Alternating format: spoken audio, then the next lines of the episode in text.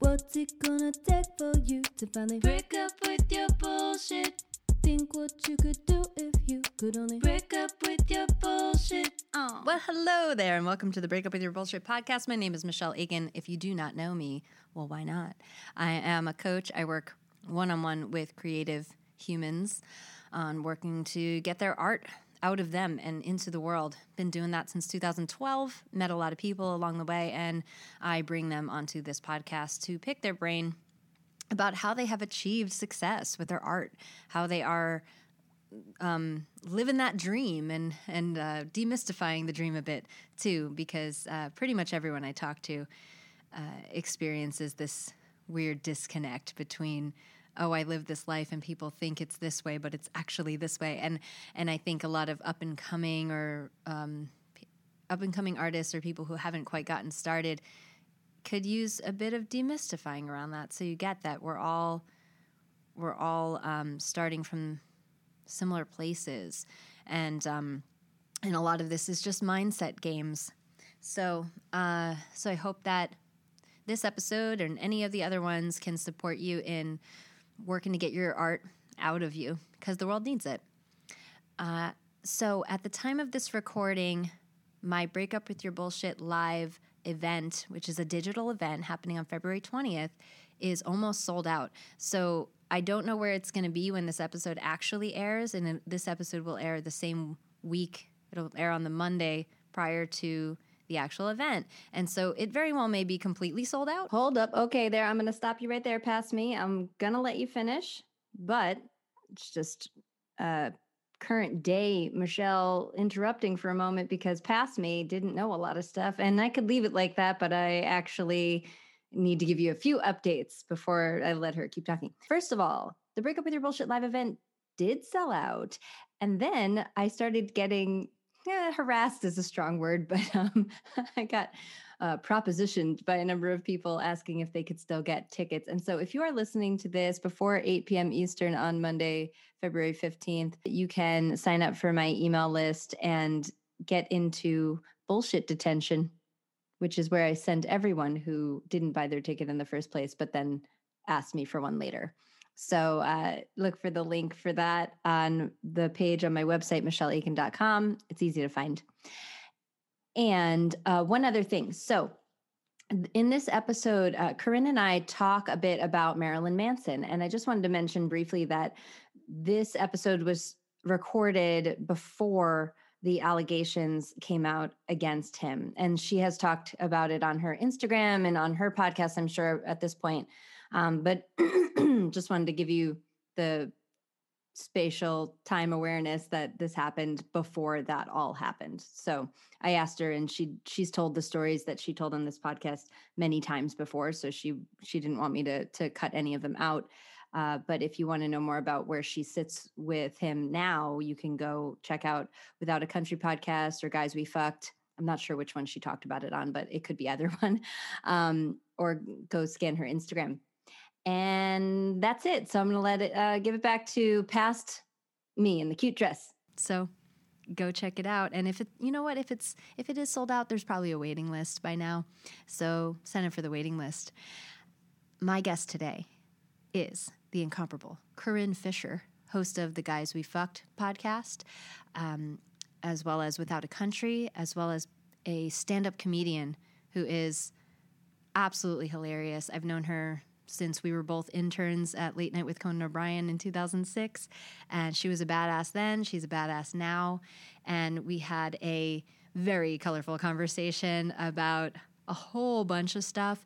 I would say the the front half of this podcast is a lot of personal stories and catching up and it's really fun. The second half is very laden with talk around creativity and creative process and getting past all of the different blocks. And she's got some real gems, especially right at the end.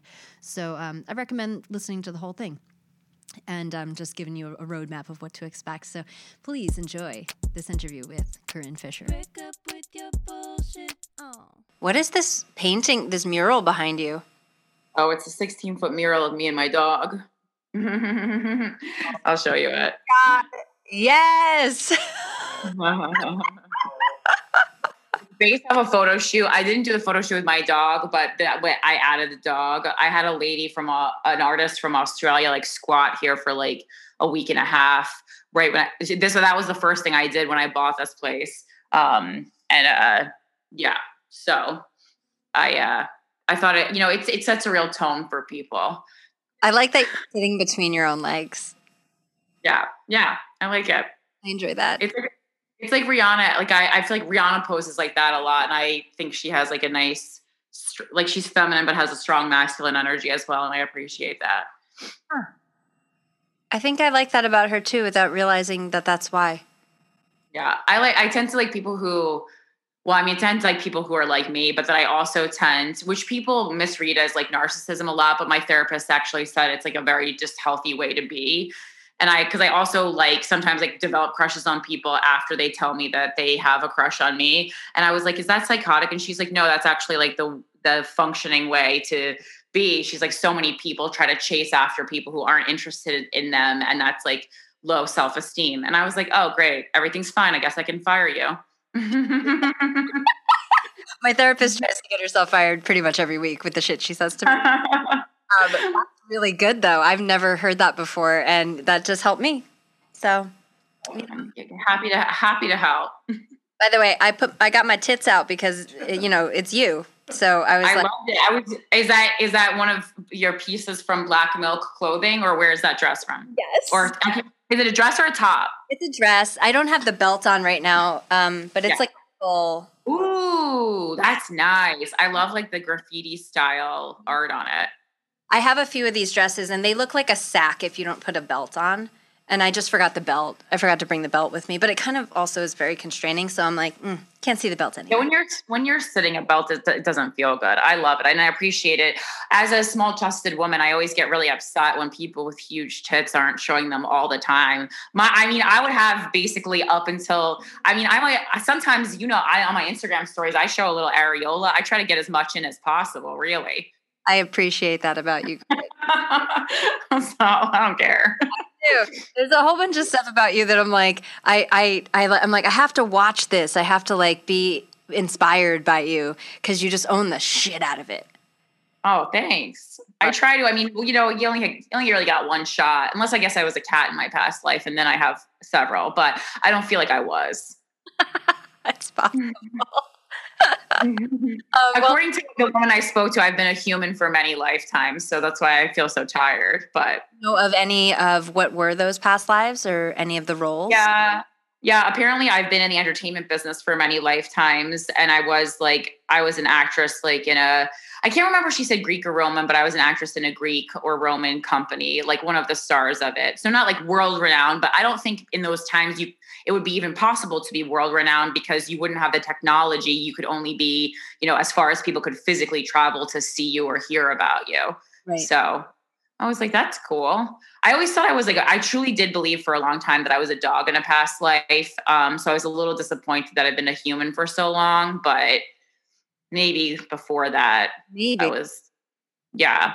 And it feels weird. Also, I feel like I'm like, you know, while it was, it's exciting to know that I was like, I guess, you know, in the public eye for many lifetimes. It also feels like, oh no, well, is have I become stagnant now? That that was my first thought. I guess like most people would be like, oh, that's like so cool. I've been like, you know, in the public eye for many lifetimes. And my first thought was like, hmm, I got I need some upward movement. I feel like this is I'm stuck.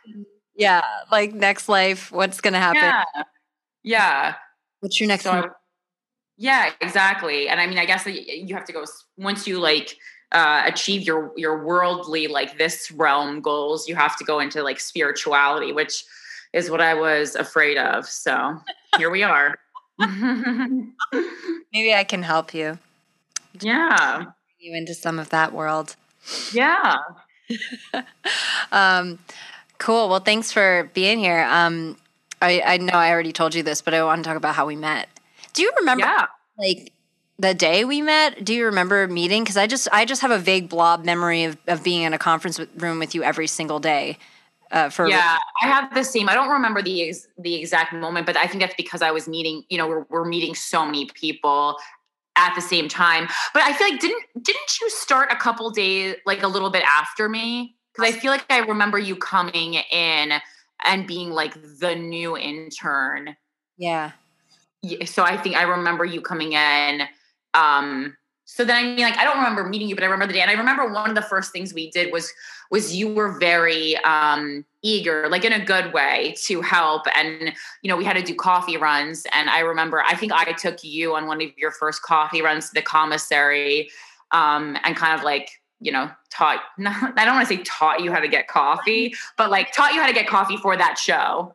I didn't drink coffee. So I, I didn't drink coffee either was the problem.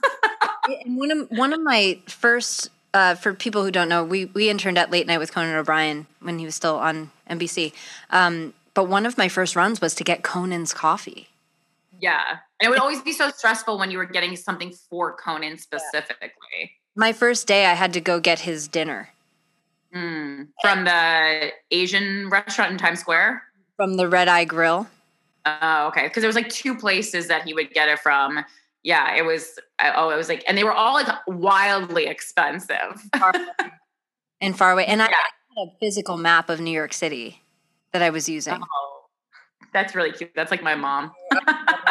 I mean, otherwise we were printing out HopStop directions because we didn't have smartphones. Yeah, yeah. These interns these days, they have it so fucking easy. I mean, sometimes I'm like going when, I, especially like being on the road a lot as a stand-up comedian. I I don't know how the fuck people did it. My mom has driven across the country two times using only paper maps, like and different routes because she wanted to see all the states. And I was like, that is impressive.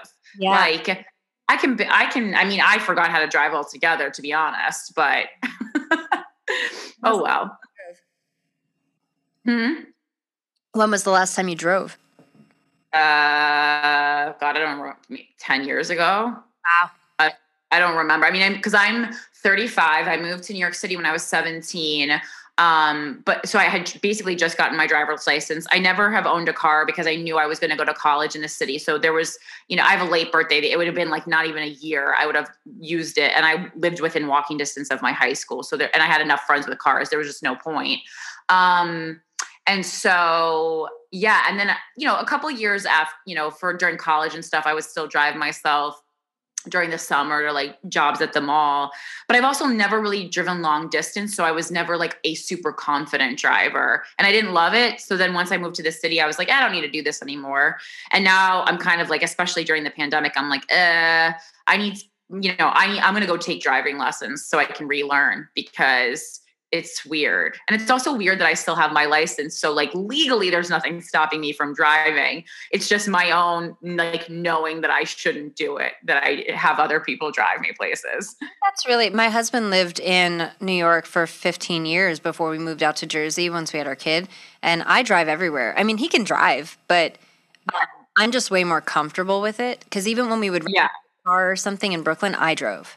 And that's more right. freak shit than anything. But like I, I yeah driving. Um, and also we're in New Jersey, which is like it's my stomping ground. So you know, I just drive everywhere.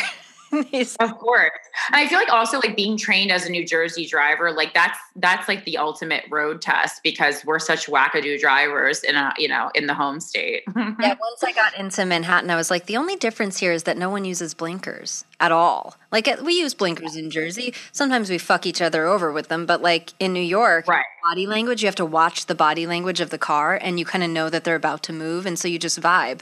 You just vibe. Right. Uh, like yeah, you gotta you gotta feel the move. Yeah. and I like that's actually that kind of driving works really well for me when I have to make decisions about what's about to happen next. That's when I get a little yeah. Weird. So Right, right, right.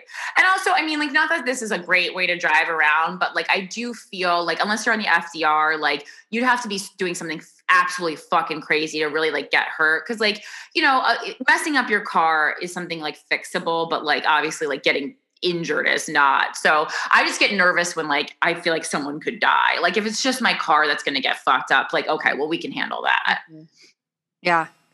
I'm always I'm constantly nervous about dying, which I heard recently is not normal. I mean, it's not like it keeps me up at night, but I do I think about dying like every day. Not not not because I want to, quite the opposite because I don't want to. I do too. I'm like if I put in so if I put in all this fucking work and then I and then I died like tomorrow, I would be pissed. Pretty much every time I get in my car, I think about it, and I think like, yeah, That's why I don't like driving.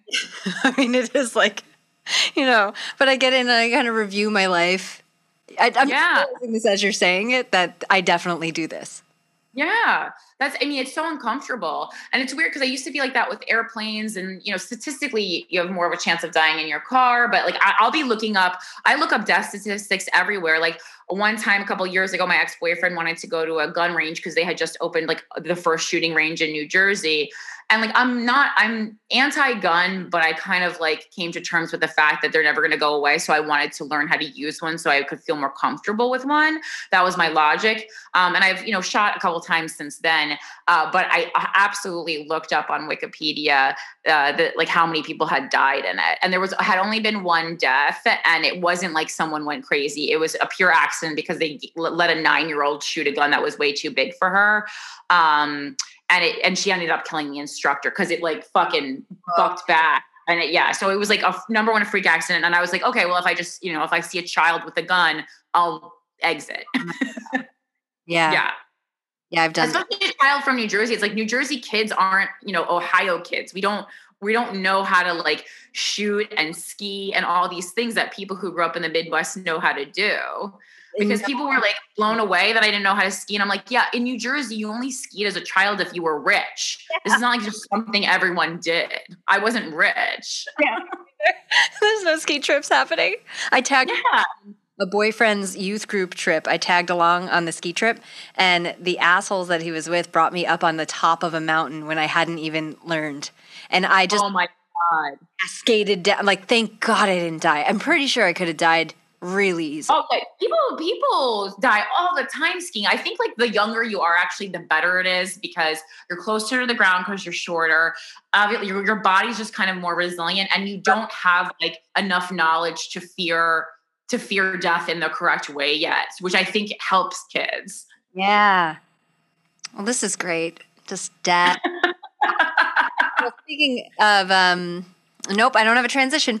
I, I was thinking about when we uh, when we were working together on the intern team, and how at the same time I was completely scared of you, and Oh yeah, that's a common thing. I mean, you're just really direct. But I think at the same time, I was like, I want to be like that because I was so, I was like, I was, I was in a relationship. Um, I said this to to um, my producer here, Ming. I was in a relationship with someone at the time who called me pain in the ass, and I put up with that.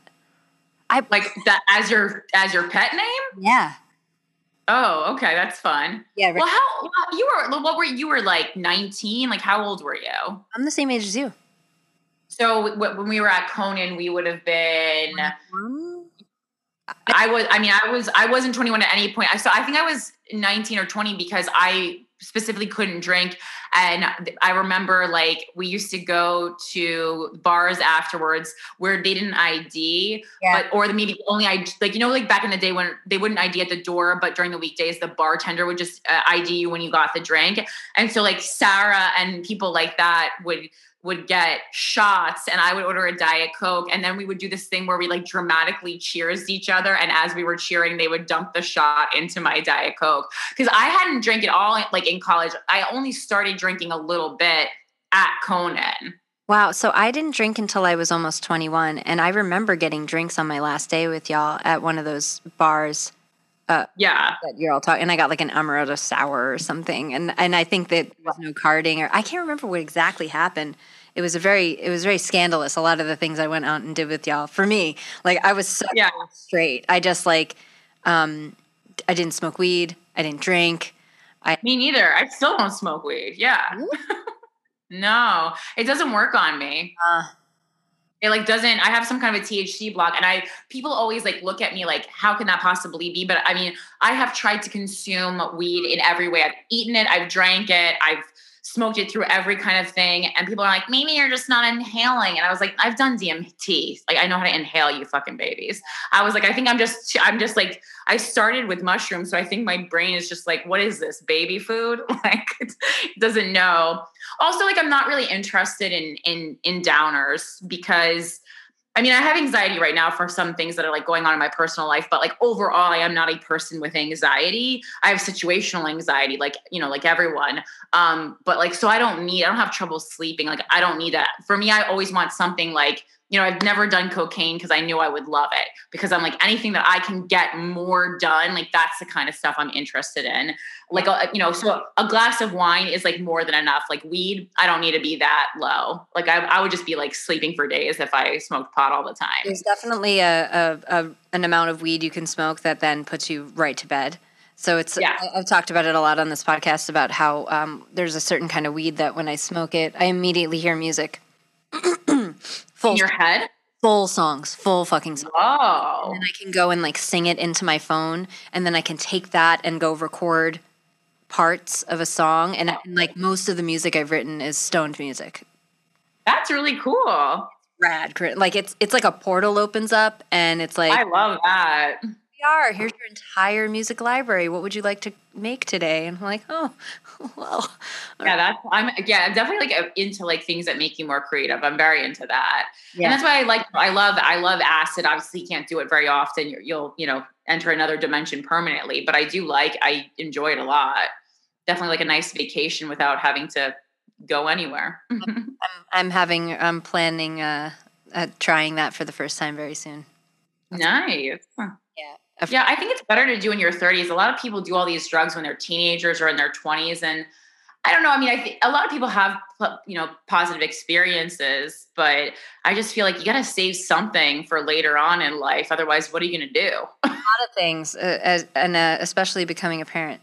If you're gonna Yeah. yeah. I mean, I was 31, I think. Mhm. And that feels that still feels so young to me. That I, I, was in the car today with my dog coming back from a road gig, and I was like, I can't even. I'm, I'm I can't fathom having a child. I mean, I also don't want to, so I think think that's why. But uh, it just seems so foreign to me. And I like and I like kids. I just don't know how I would do it. Like it's so impressive, you know, people who are still working, still being creative, like yourself, and then raising a child, having a functioning household. Like, wow, have a lot of help. Yeah. Well, my mother in law came and lived with us uh, right after the baby was born. And Oh. we were like, why don't you stay? And so she's sort of like our au pair. Uh 'cause huh. for her apartment and her food and all her stuff. And she's full time. Oh wow. And then Oh wow. my brother-in-law also came to stay with her a bunch and then he ended up staying for good so he walks the dogs he takes out the trash he does like little things for us he takes care of the baby too um, Mhm. and so you know it's like it's a full she's being raised by four people Oh, so it's like a full community. Because I, I that's the you know that's the only appeal I ever saw to like having sister wives. Because I was like I couldn't handle all that energy, but then I was like, well, hmm, maybe I would want to have kids if I had sister wives. I could see that. 'Cause I don't. I have no problem raising other people's kids. Like that doesn't bother me, and I I would just need help and like and make sure that everyone is you know giving somewhat good advice. It doesn't have to be perfect. there's a lot of it, it i think um ultimately what i notice about having a kid is that it just slows down Mhm. of what i'm doing like i've been Mhm. working on a book with a friend of mine for almost four years now and it probably would have been done otherwise Right. Right. she's I mean, uh, even without kids, people do that all the time, though. You know, it took like Lin Manuel Miranda like eight years to write Hamilton. I mean, it's great, but you probably could have done it faster, Lin. I was working for Lin at the time. I mean, for for his management company. oh really That's how I, why I know I know the specifics of it, but.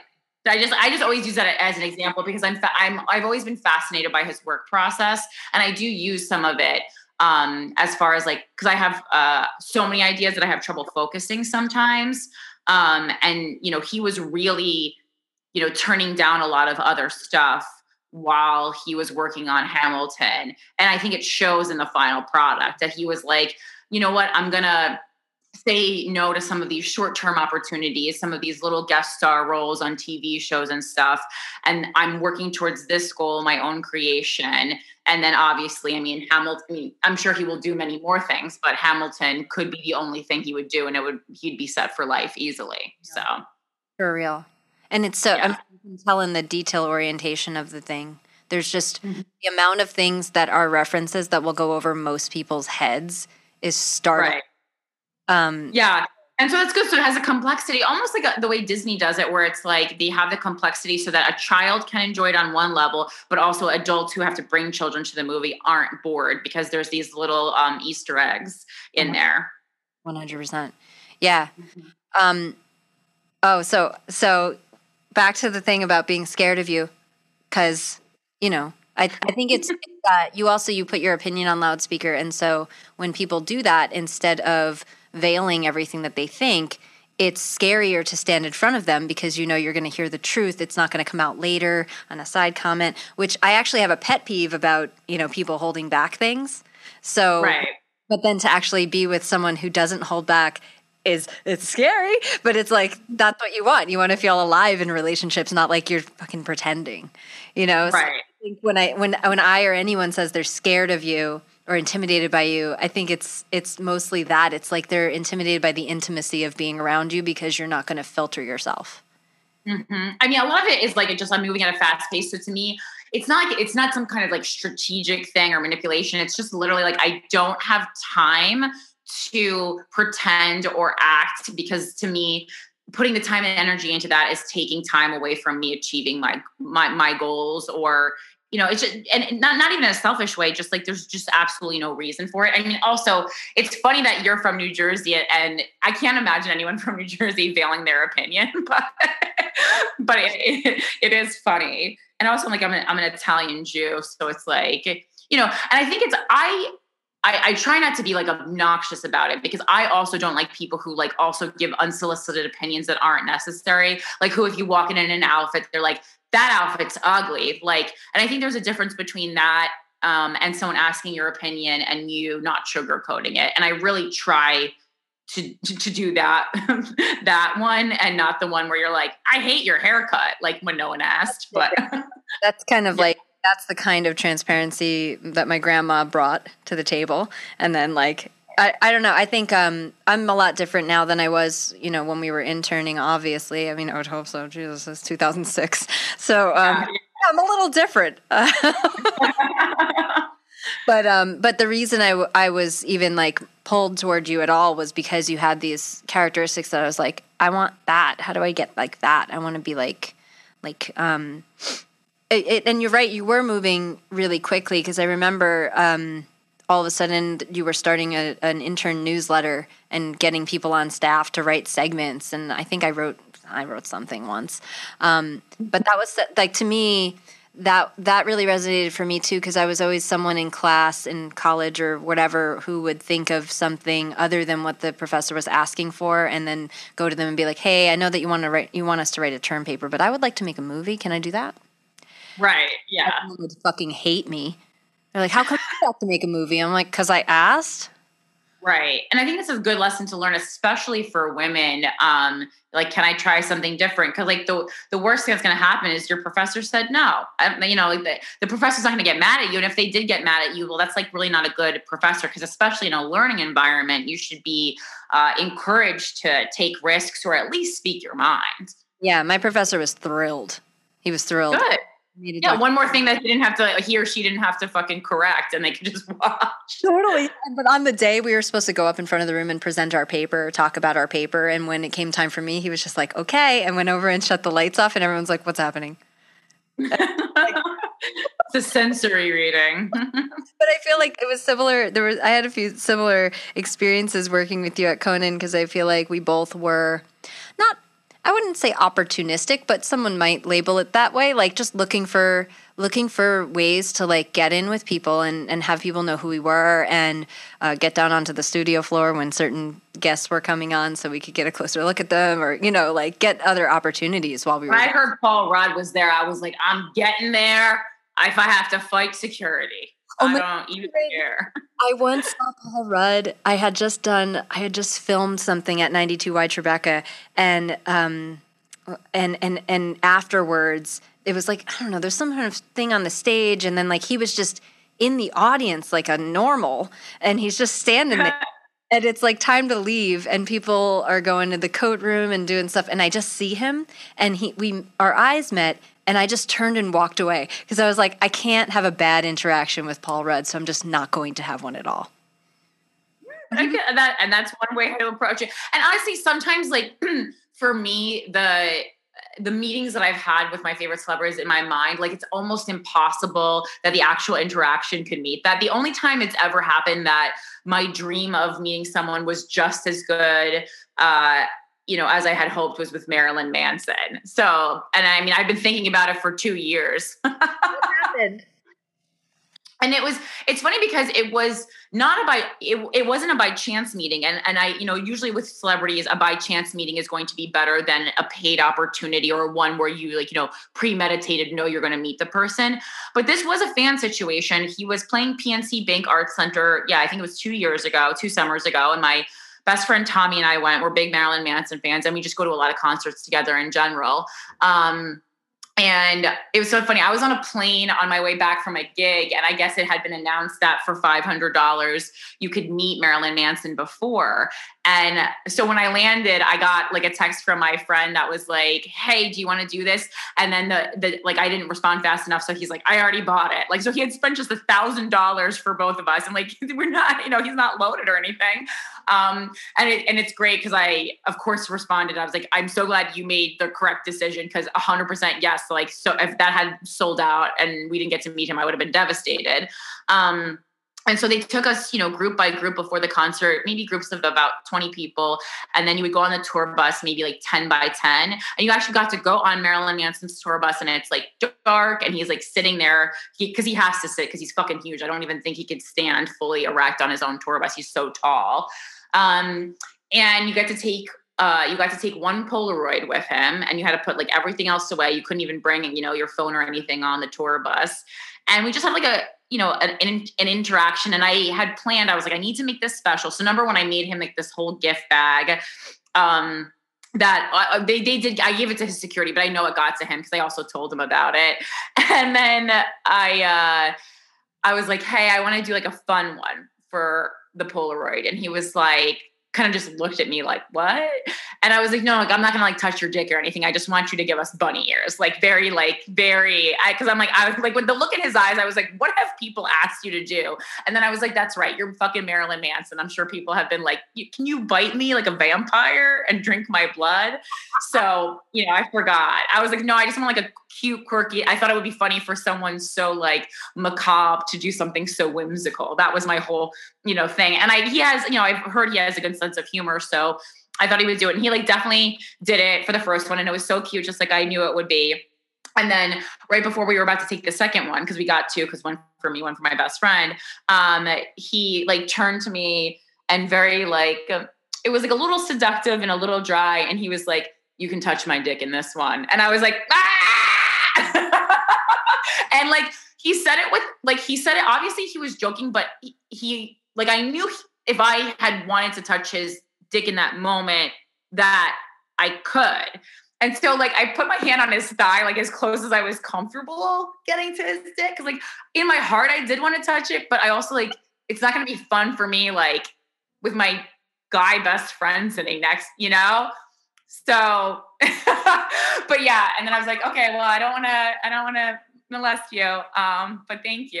it was just like very awkward. It was fun though. He like has a really good, he has a really good sense of humor. So we had a good laugh and it was just, he's very erotic. And I, you know, because a lot of times I have this thing where anyone I have a crush on, when I actually have an interaction with them, I'm no longer attracted to them. But I'm even more attracted to Marilyn Manson now. I was like, whew, even telling the story two years later, getting hot. A little hot and bothered. hot and bothered. I picture it too. Like you, you said the line, and I can see it, and I can hear his voice saying, "Yeah, yeah," because he's like definitely you know dirty and has like the per- a perverted mind and a dry sense of humor, but also a good sense of humor in that he will laugh at other people's jokes. He's not one of those famous people who's like attention on me all the time. He's actually quite quiet off stage and kind of like childlike, um, but not in a weird way, not in like a stunted way, just in like a sweet way. Mm-hmm. Uh, and yeah, I really like it's. It's one of the more in- interesting personalities I've encountered. Yeah. I liked it. That's wild.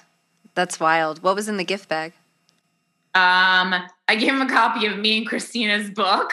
Um, because I wanted him to remember who because I, you know, I've been trying to get him on the Guys We Fuck podcast for quite some time, and he is interested. It's just like never the right time, and then COVID hit because like he was supposed to have a new album coming out. I believe last year that got po- postponed because his people were like, "Yeah, no, he'll do he'll do the podcast to promote that," and I was like shitting myself. Yeah. Um, So I gave him that because I wanted him to, you know, because I thought he would like the podcast. Because I and I know he likes podcasts in general because my comedy partner um, saw some kind of an interaction where Marilyn was trying to get on Rogan. So I know that he like is enjoys comedy and comedy podcasts and is friends with some LA comedians for sure.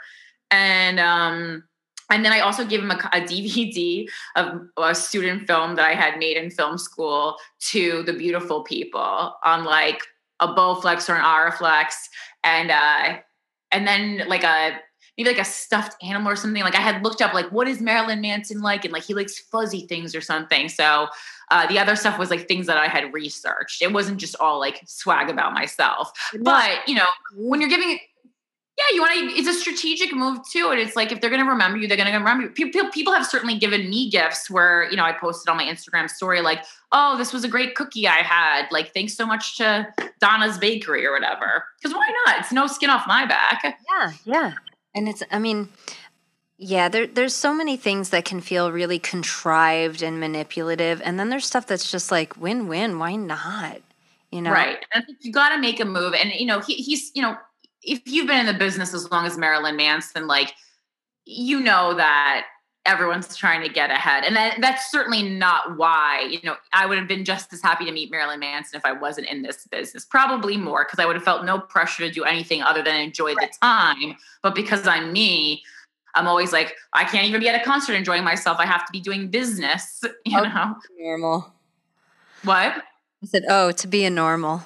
Yeah, no, I'm just like always like I'm always like trying to think because that's like I like the entertainment business because you are in many ways in control of your own des- destiny. But for a workaholic like, like myself, it always uh, creates a constant feeling of stress and pressure on yourself because you know you know it, it's also my fault when i'm not doing something. So then i feel like i should always be doing something which is a great way to be always exhausted. Yeah totally. Everything is everything could be a missed opportunity. Everything could be mm-hmm. i end up kicking myself for later.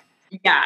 And so it's like it, it ha- it's like me doing work doesn't take a lot of thought or a lot of pressure on myself. Me knowing that I need to relax sometimes and enjoy things. Otherwise, what's the point of working so hard? That was a much harder lesson to learn and something that I like actively work on. And a big part of the reason I even like went to therapy because I had a nice childhood. It's like I didn't need it for that. like and which i thought m- uh, most people did but i only learned like a couple years ago oh most people actually had like a traumatic childhood i well, traumatized myself like, capital T trauma and lowercase t trauma, and they're different, and everyone has lowercase t trauma, no matter what. Like, like someone could look at you the wrong way when you're a little kid, and it creates a trauma in your body. So it's like, I know, I know, like so much about it at this point because I'm, I've just been immersed in the personal development, personal growth world. Uh, yeah, decade now. So I'm like, yeah, very steeped, learning lots of really really interesting things lately um, about myself and, and and shocked that I could keep learning things about myself after so much direct training and, and right. That's but that's positive. Like you want to be, you know. I I like, you know, sometimes it can be jarring, like, ah, I can't believe I went this long without knowing that. But it, you know, it feels nice to constantly be growing. Like I nothing I hate more, as much as I hate things like going badly, I think I almost prefer that to being stagnant because at least it feels like something, which could be a fucked up approach, but no, I don't know. I think um, failure is part of success, and to be like a fucking cliche, but like, yeah, not willing to fail at all at anything, then like you're not going to do anything. You are not going to do anything great, that's for sure. And I mean, that's certainly like you know just based on and and so many things in my you know larger scale life I base off you know stand up comedy. And you know when you are always killing on stage when you're never bombing people think that's great but it's really not. It means you're never trying new jokes. Like because there's a 0% chance that every joke out of your mouth is hilarious. It just means that you're telling jokes that you've tested so many times you know 9 out of 10 people like them. And to me it's like the thrill and the excitement of doing live performance is taking that risk. So if there's no risk involved like what do you, you just like people clapping at for you? Like, that's not why I'm there. I think it's funny when people don't laugh sometimes, to be honest. Oh, that, I mean, like you're right. There is a certain like je ne sais quoi to that that that like silence. Yeah. I like when I piss people off or I take it too far. It makes me laugh more than making other people laugh. Yeah. I mean, obviously not all the time, but you know, every now and again. I mean, you gotta. I it the only way you get a really killer joke is by risking that, and that's it. yeah.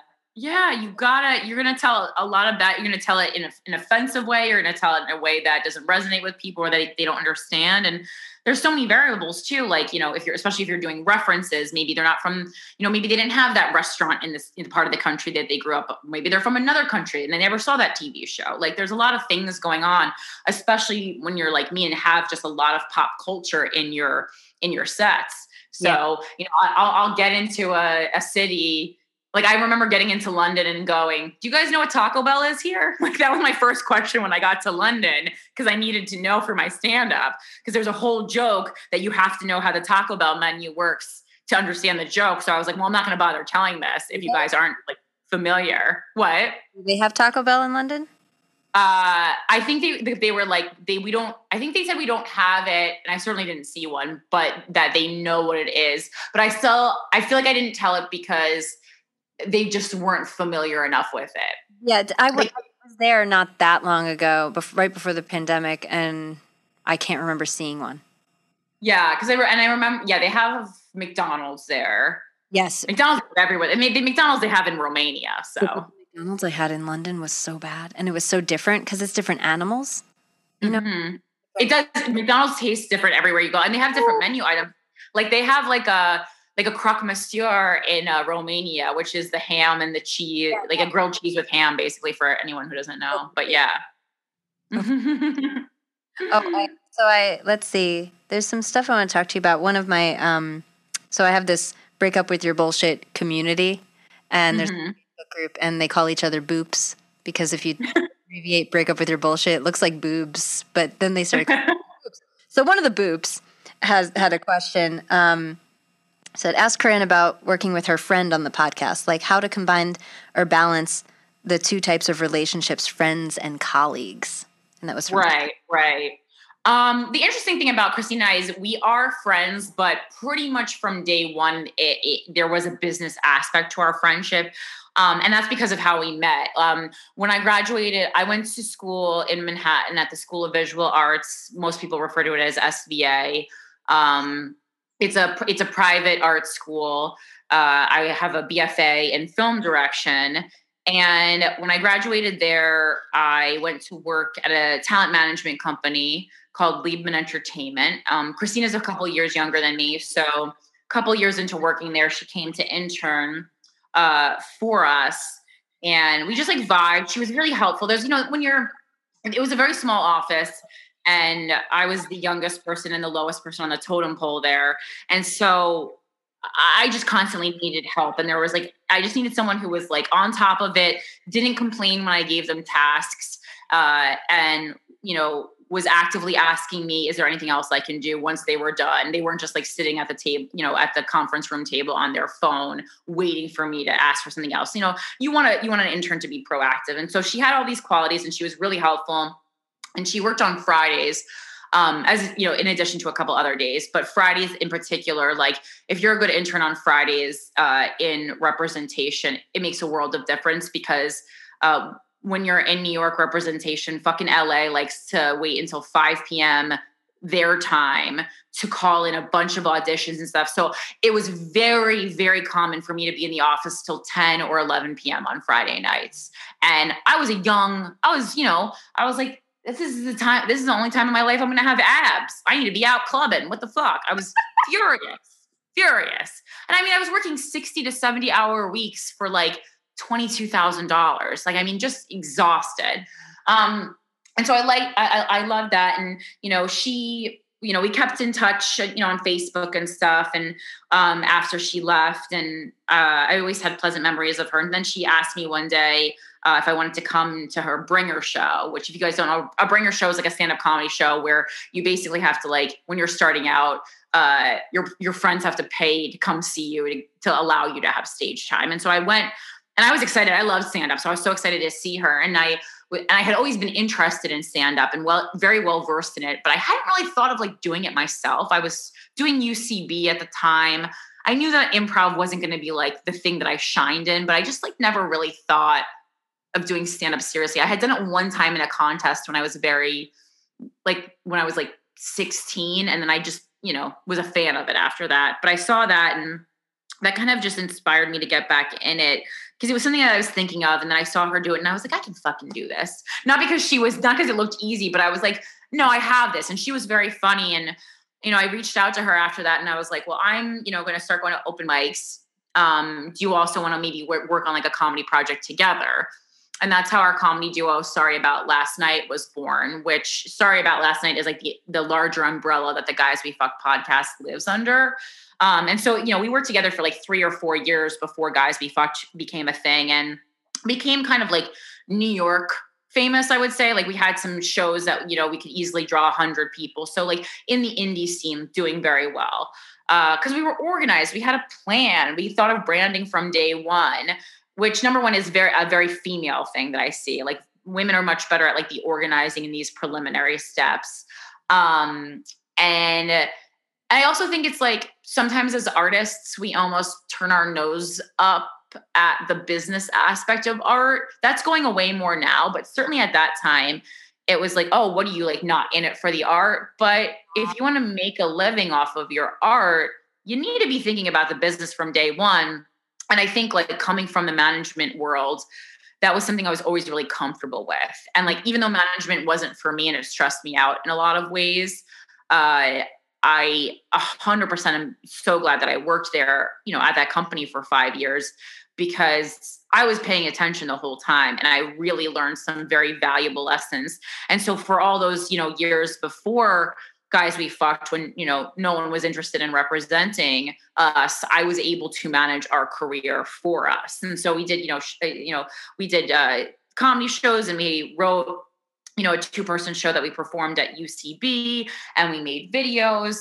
Uh, and then finally we we got into podcasting and started that and you know there's a lot of maintenance that goes into working with anyone whether you meet them through business or friendship um, and I think the number one thing is boundaries. Like we to this day have rules that we try to keep business interactions to email and friend interactions to text message.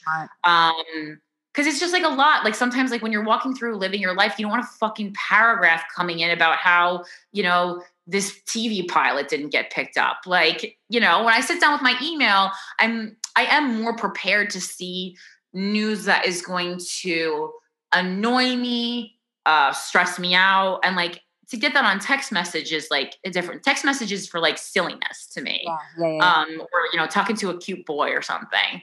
Um obviously sometimes you have to you know when you need someone in a pinch you got to text them. But overall we've tried to do that. And then you know picking times when we sometimes just hang out as friends like saying like hey do you want to just like go to the mall and not talk about business today? Um and so like planning it. The same way in a relationship sometimes i'm sure you're like bogged down taking care of you know your kid and then you say oh we need to have like a mom and dad date night. So it's the same concept only me and krystyna aren't banging so. Well my, my uh, we've learned my husband and i have learned that if we don't have a time set aside both for um, the banging uh, but also for the business of the marriage yeah and it will come out at random moments like i'll be i'll be yeah. like putting together a unicorn pom pom thing with her, and he'll be like, "Hey, did all your client payments come in?" I'm like, mm-hmm. "Fucking asking me this right now," and then we have a fight because I'm like, "Don't ask me about money when I'm I don't I'm not at my computer," and then and then I don't answer you well, and then you look at me like that, and then I think I'm a screw up, and you know, like it just snowballs. Mm-hmm. You need. We now have um, Wednesday night is our night. Like mm-hmm. nothing touches Wednesday night. She she's not home. She's with her grandma. We are together. We have a schedule for what happens. Yeah. And part of yeah. it, like money conversations mm-hmm. and um, just planning our lives and checking in on on the goals that we are both working on. Like we both have well being goals. We're trying to get pregnant. We're trying to move. I'm moving to Colorado, Corinne. Oh wow, my favorite state after well, I mean, you know, my favorite state after New York City, which is not a state, but oh. okay. I love Colorado. That's so fun. Mm. Well, you know, I, I, to Denver or outside of Denver? we're looking outside of Denver. He works for Major League Baseball, and they have a New York office, but they also have a Boulder office. That oh, my dad owns a baseball card store. That's so cool. Oh, I love that. How fun! He's a programmer. He's a he work he makes the uh, the app that's on a Samsung TV that you watch baseball on. He makes that app. He's a senior developer. Oh, cool. That, that's gonna be a fun move. That's exciting. Yeah, that's like the one thing I wish I could. I wish I could be a little bit more free with where I live in this business. I suppose like I, I can't really with the kind of comedy I, you know, comedy career that I have. Uh, if I was like more of a road person, I, I, I could. But God, it would be fun. I love. I'm in love with New York, though. I'll get it. I, I'll, I do plan on getting a home in Colorado at some point, though. I love it there. Is it? We're gonna. Yeah. Maybe Ugh. the weed will get through. Yeah, we'll just keep trying. We'll keep trying. I love. I love Colorado. Mm. I. Uh, it's so weird. I've never been there, but um, in third grade we had to pick a state to make a map of, and I picked Colorado. And then the next year it was again. It just became my thing. If we had to pick oh, a state, so funny. I've picked Col- and I've always said I will live there one day. It's the most random. I knew, and I've never been there. And now his office is there. His sister and her husband are out there. Um, and then Denver seems really cool. So, like, if we're in the area somewhere, apparently everything's really close by. And oh my yeah. God.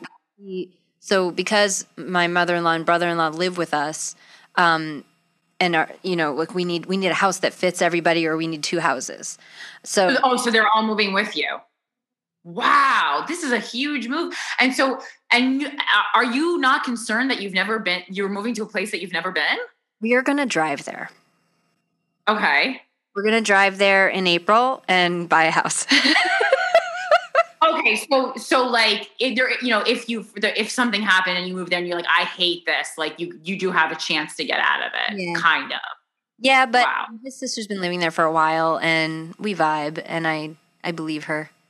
I don't think you. I don't think you'll you'll hate it. Honestly, like especially coming from the states. You know, like you're coming from New Jersey. It's fine. Like I love New Jersey. No disrespect. Obviously, I'm from there, but you know, you'll be fine. Well, I think I'll like it. I I, uh, I talked to a um, a medium and uh, mm-hmm. and I asked, should I move to Colorado? And the spirit guides were overwhelmingly in favor of this idea, and told nice. me that where I am currently is too congested and I will not be able to reach my highest potential here. Mm, that is one thing I love. It's a, it's also out of all the states I visit, and I've been to like a, a good amount of the United States because of my job. Um, it's like the outdoors and being athletic isn't something that is only reserved for children which i think is so common especially like on the east coast like you know people go hiking and like there's um what the hell are they called the things where you kind of like latch on to like an obstacle course and like you're in the middle of the air yeah, like and you do an obstacle course it's well it's a zip it's beyond a zip line though like you're doing a full obstacle course in the middle of the air like an aerial uh, obstacle course. That's one of the things I did there for the first time. Like you're just constantly using your body and moving and being outside and, you know, going, you know, for the weekend instead of like hanging out in a fucking 7 Eleven parking lot or whatever we do in New Jersey, you're going to Red Rocks amphitheater and just, it's like, it's a lot of like enjoying nature and, and being outside and like, oh, such a great dog culture too. Well, so, yeah, dogs. Oh, That's yes. Yeah, so I'm yeah like to get out of here and i love i mean like i don't want to there's a lot of people i don't want to leave here but um mm-hmm.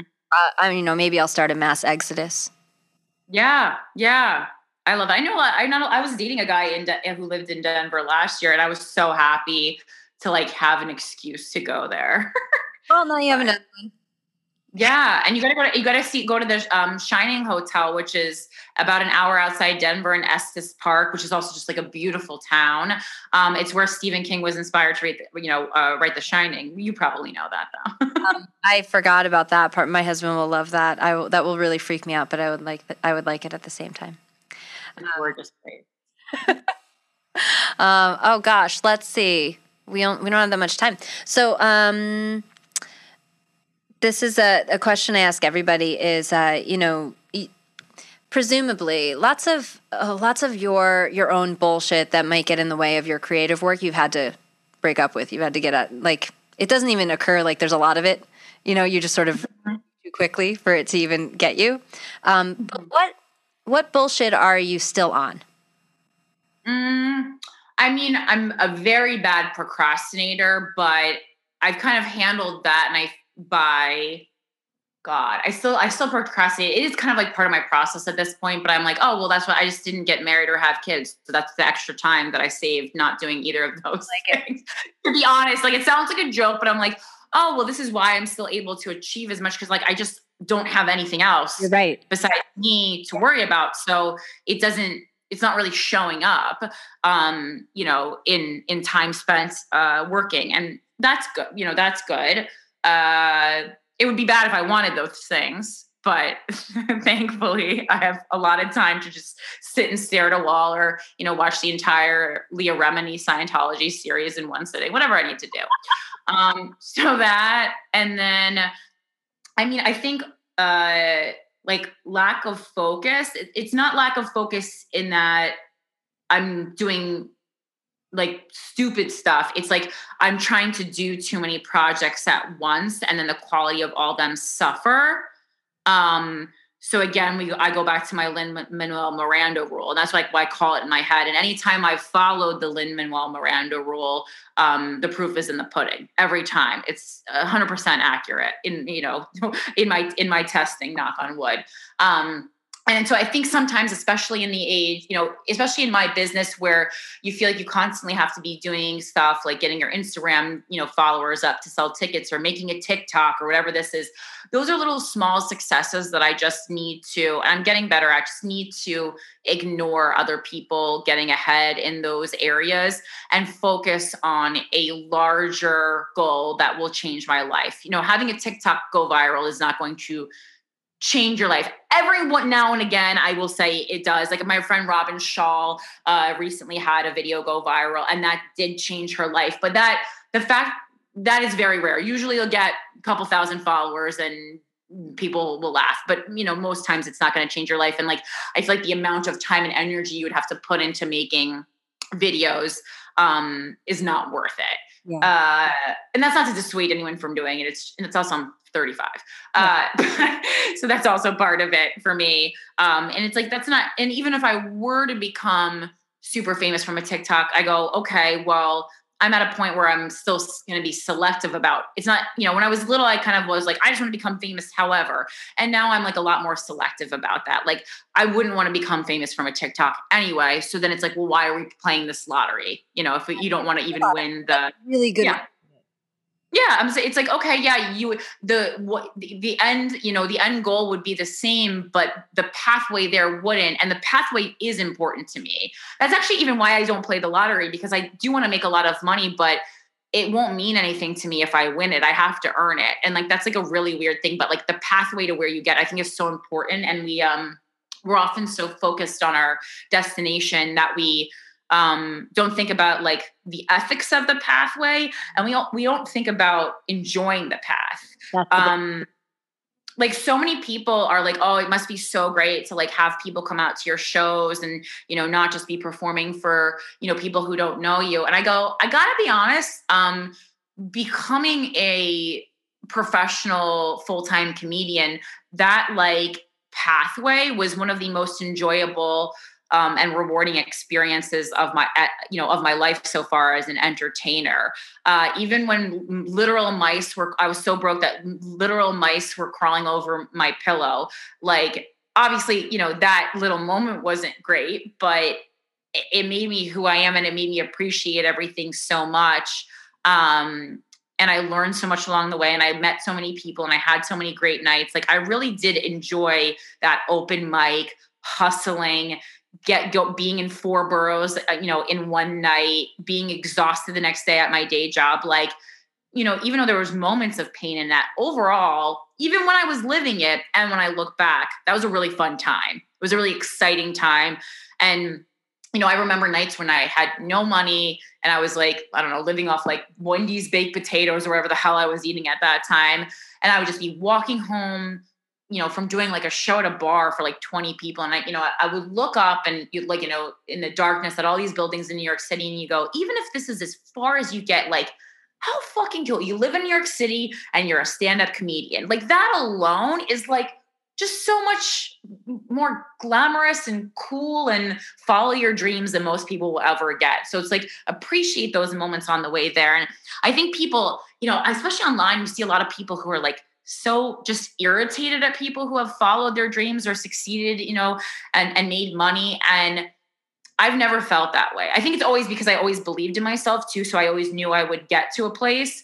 But I've never been mad at people for earning money or becoming famous or enjoying the fruits of their labor. And it it, it bothers me and confuses me that people are. Me too. Me too. Uh, yeah, I'm like, I'm not and also half the time we're complicit in their success anyway. So I don't know. Everyone's mad at Jeff Bezos. And I'm like, do you not guide things from Amazon, you psycho? Like, then stop doing that if you yeah. don't like it, you know, because we have control. That's one of the great things about living in America. We have a lot of control over how and where we put our, you know, how we spend our money, where we put our money. And so like what? I feel like maybe it's born from like people want to pretend like life is happening to them. And so right. Like when someone pops up in a movie or something or they have some success, it's like, well, fuck them. But right. yeah. over a lot of this. Yeah. And I mean, especially with stand up comedy, I, I, always tell people no matter what you think of someone's comedy, if you think they're funny or they're not, what I will let you know is, you know, 99% of comedians worked very hard to get where they are. And that's one of the things I like the best you know, about this business. It's not, it's not the same as, you know, like modeling or something where literally you could just be born hot and walking down the street and discovered, you know, and that's not to take away from models. I know a lot of models who work very hard, but you know, it's just, you, know, stand, you're, you're on stage alone. There's really nothing that anyone can do to fabricate that level of skill um, in that way. And then the last thing that you fabricated it somehow. it's like yeah, what? Um, and then what was part three? Part three, I guess I was like, because I don't really have like self doubt isn't a problem. Oh, and then like putting on blinders to other people. I don't get. I'm not. I don't get jealous very often of other people because like I, I'm. I was just talking in, with my friend in the car earlier. Like I've never wanted to be anyone but me, but I do sometimes get annoyed and I'm like, why the fuck? I was like, what do I have to do? Because you know, I've done all these work, done all this work, I have this level of talent, and then I'll see someone who just like isn't a good person, isn't a hard worker, getting something, and you go, what in the actual fuck is going on here? Um, because I don't like things that feel like luck. Uh, and so I think it's just not getting frustrated by those people and like just any moment that you spend thinking about why someone got something and you didn't is a moment that you could be spending on making yourself sharper. And no matter what the reason is i mean even if it's just because that's a person who's hotter than me okay i'm not going to get mad about that. That's a part of the business that i work in and i'm not going to get mad about it. And i don't even think it's unfair. I like looking at hot people too. Like you know?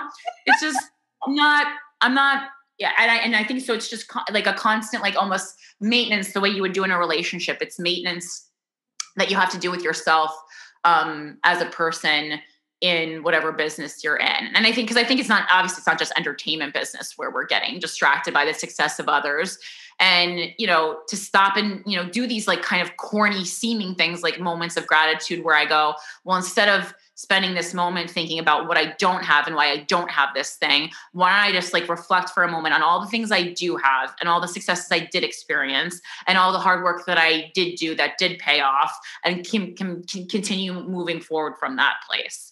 And again, it's maintenance. It's not like I just wake up and I'm like, oh, this is everything's great. But it's like you got to check in with yourself the same way you check in with a partner. I love what you said about looking up at the sky. Like I've had those moments in New York City. And I think it just really got me present to that. It doesn't matter how far you've come as long as you are moving toward something mm-hmm. that you care mm-hmm. about and that you're clear that you're clear on the trajectory. Like um, I remember when you got on Rogan and I woke up in the morning and saw, I mm-hmm. screamed for you. I was like, yes! Like I and my husband, he watches Joe Rogan every single day, so it was like up on his computer, and I was like, yes, fuck yes. So you know, like I'm, yeah. I'm so, I was so excited for you. And in no yeah. cell of my body was I like, why not me? I'm like, right. what? And like the more important question I think in those moments is like, okay, who would I have to be being? What would I have to be doing for that? Mm-hmm. Do I even mm-hmm. want that? am I? Do I actually want that, or do I just Right. think I want that because it looks shiny, or you know, whatever? But right. And I think you know that that's a real testament to like who you are, like the fact that you can, you know, feel joy for others. I believe in um uh in Alanis Morissette, who is she's my personal Jesus. Uh she talks in her song 21 Things I Want in a Lover. One of the things is, you know, she wants a partner who is able to ex- feel joy for other people and their successes. And i think that really like you know is a reflection of who you are because so many people are unable to do that. And i kind of have a i have a joke where i say that i never feel joy for others uh, which is not true because i do but like i'm also not someone who's like i'm happy for everyone. Like yeah no i'm not happy for everyone because some people are fucking dirt bags you Yeah. know? Um but i had a similar experience to that like when i saw amy schumer on like last comic standing i got so i or got so excited. I actually had known her a little bit, not through comedy. I wasn't in comedy at the time, but um, and she told me that she was on it, and I was so thrilled. I was thrilled to see her fucking headline Gotham Comedy Club. Like it was just exciting to me because I think like it showed me like, oh, she was in a student film last year, and now she's on TV. Like the work that I'm putting in like is possible. So I think when you see someone else achieve something that's kind of in the same space as you, instead of thinking of it like, oh no, they got it and I won't, you go, oh no, this is a real road that I can continue on and make my dreams come true. It makes it feel, to me, it made it feel possible. It didn't make it feel competitive. I go, oh, it's possible. Because Like- you know, these you know, up. famous people just pop up. I don't know. I didn't know Leonardo DiCaprio as a kid. He just popped up one day as Leonardo DiCaprio. So when you see someone, you know, one of your peers or colleagues becomes famous, and to see that is I, wildly inspiring. If you, I, I think, if you're able to look at it in that way, you go, "Fuck." Totally. Yeah. And I mm-hmm. think it's a self esteem thing, like you were saying earlier. You have to relate to yourself as enough to to even be able Yeah. to get to that. You know? And you know, it, there is competition, of course there is, but there's also like there's so much room for so many people to succeed. Like there's far more people taking up space not succeeding than taking up space succeeding. So I wouldn't worry about that. Good point. I feel like you already gave some of this, but the last question I ask everybody is um, if there, there's someone listening to this right now who is really on their bullshit, like not moving forward in some creative aspect of their life, what advice would you give them? Hmm. Uh, God, and so there's so many people like that. I mean, just ask yourself the basic questions like why, also why not. Um, you know, it's like you know, I think a lot of people have like like uh inside reasons why you know whether it be trauma or you know self-esteem or whatever it is why they don't feel good enough um and to those kind of voices i would say like well then why aren't you doing the work to fix that so then you can then live the dream that you want? Um and then i would also say like is the dream that you have what you actually want or just something that you think would look good? Because it's like to me it's like why aren't you inspired? Why aren't you motivated? Like if you feel like life sucks or life isn't fair like not living your dreams isn't going to make it easier or make this go by faster. Like you're here what's the point? What are we doing? And i think like no matter you know it doesn't matter if you're famous or not famous or rich or not rich like none of those things um, matter as far as your worth as a human being. But i do i would argue that your worth as a human being does have something to do with you know are you leaving the world a little bit better or a little bit worse or just exactly the same as you left it? And you know as a lifelong girl scout we have the campfire rule where you're always leaving a place better than you came to it. And i mean that's you know if if the, someone was to ask me like what is your goal for life that you know and how would i uh, express that succinctly it would be with the girl scout campfire rule. And i think that if you lack uh, uh, just a, a want to leave the world better than it is then you actually need to just go to therapy because you're wasting everyone's time Mm. you're wasting our wasting your time you're wasting your own time you're wasting sp- there's just there's a lot to do and it doesn't have to be a huge thing like your No. purpose in life literally just could literally just be you know being a picking up trash off the street. I mean like there's a lot of things you could do that don't aren't huge but that will make people's life better and your community better and i think that is like your duty as a as a human. And i know you didn't ask to be born but you're here now, so might as well make the best of it, right? Well, on some spiritual level, apparently we do ask. Oh, we do. Yeah. I said, "Can I be born?" I did watch. Uh, what was it, Soul? Oh yeah, and I haven't watched it yet because my daughter dictates what we watch, and she hasn't selected it yet. We're still on Brave. We're watching Brave over and over again. Brave, Brave, Brave. Oh, she's in this. She's in the uh, repetitive stage. My brother watched The Wizard of Oz like 365 times. I swear. She gets one movie, and then we go, go, go, and then she switches abruptly, and then it's a different movie. Go, go, go.